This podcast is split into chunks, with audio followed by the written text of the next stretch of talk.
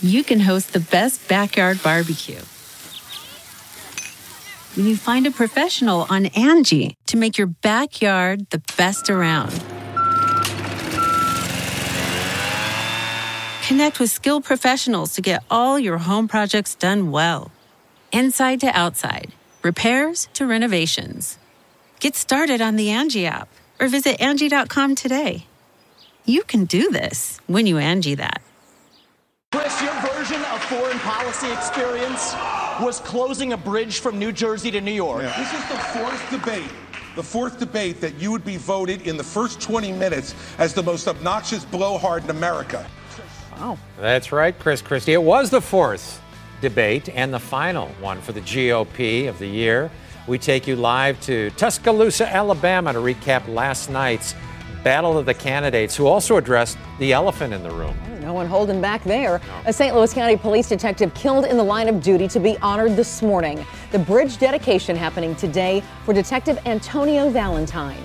St. Louis Mayor Tishaura Jones signs a new law which attempts to ban the open carry of firearms in the city of St. Louis. How aldermen used a trigger ordinance to make it happen.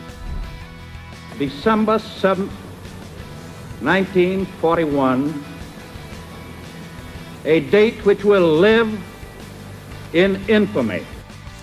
Remembering Pearl Harbor 82 years later, the ceremony is happening today in our area to honor those killed in the deadly attack.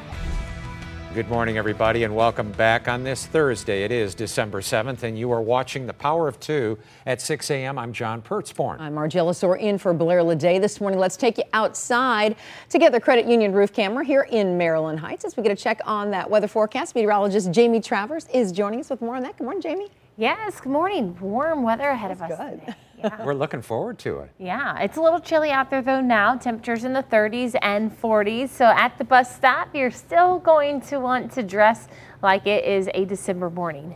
However, by this afternoon, won't be feeling like a December afternoon. So lots of sunshine through the day, a few more clouds this afternoon, um, and really more so though this evening into tonight is when we see the true increase in cloud cover and 64 degrees as well as breezy uh, on the way home from school. So it will be a gorgeous one today. Get out there, enjoy it today, tomorrow, both mild. Then we have some changes for the weekend.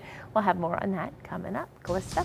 Well, the good news we don't have any accidents going on right now, but we do have some slowdown starting up right now. So on Manchester, if you're taking this corridor between North Geyer and Veneta Drive, that westbound lane is now closed starting at 6 a.m so it's going to add some drive time commutes. What's not going to help is, again, more road work that started earlier this morning in both that east and westbound direction between the off ramp of 270 and Lindeman. So again, be prepared to add some minutes to your commute this morning. You can see that southbound travel is starting to pick up now elsewhere. Some good news. 70 East, we had some road work going on headed towards North Hanley. This has been going on for about the past day or so.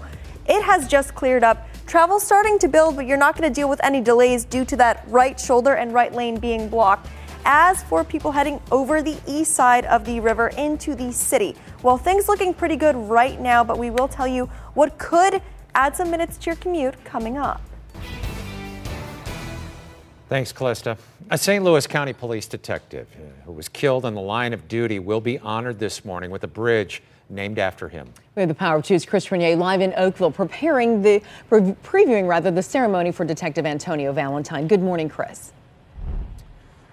Margie, good morning to you. John, good morning to you as well. We are outside of the White Flag Church here, just off of Telegraph Road. This is where the dedication ceremony is set to take place at 9 o'clock this morning. The bridge we're talking about here is the Telegraph Road Bridge over the Meramec River. It's just down Telegraph from our location here, and it is going to be named the Detective Antonio Valentine Memorial Bridge.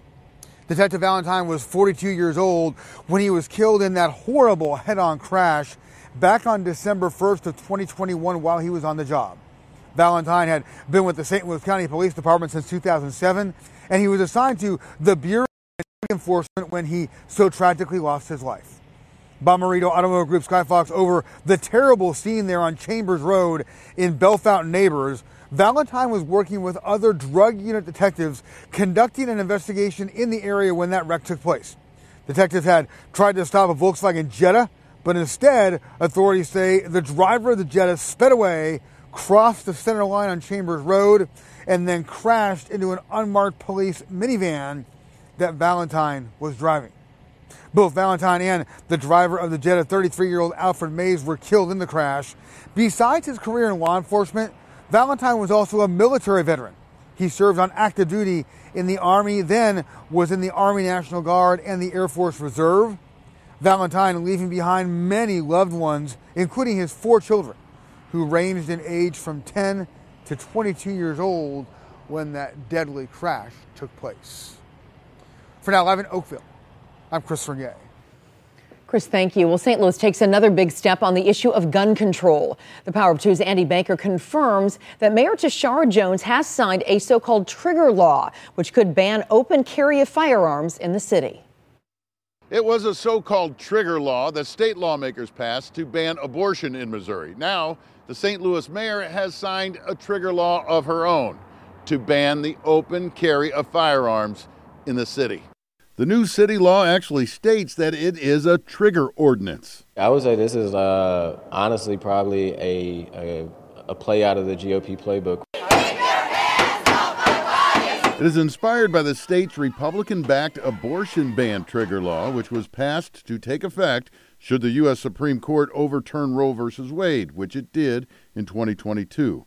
With the prevalence of people now open carrying assault style rifles legally on the streets of St. Louis, Alderman Rasheen Aldridge sponsored this trigger law to take effect should state law change to allow cities to ban open carry. St. Louis is a lot different than Joplin or a lot different than the Bootheel where people are using these guns to hunt animals. Uh, in our area, these guns are used to hunt each other. I think that we need more local control in every municipality because every part of the state and every county is different. St. Louis State Senator Karla May says she will push new legislation at the Capitol to allow St. Louis's trigger law to take effect, perhaps putting the issue on the ballot for voters to decide.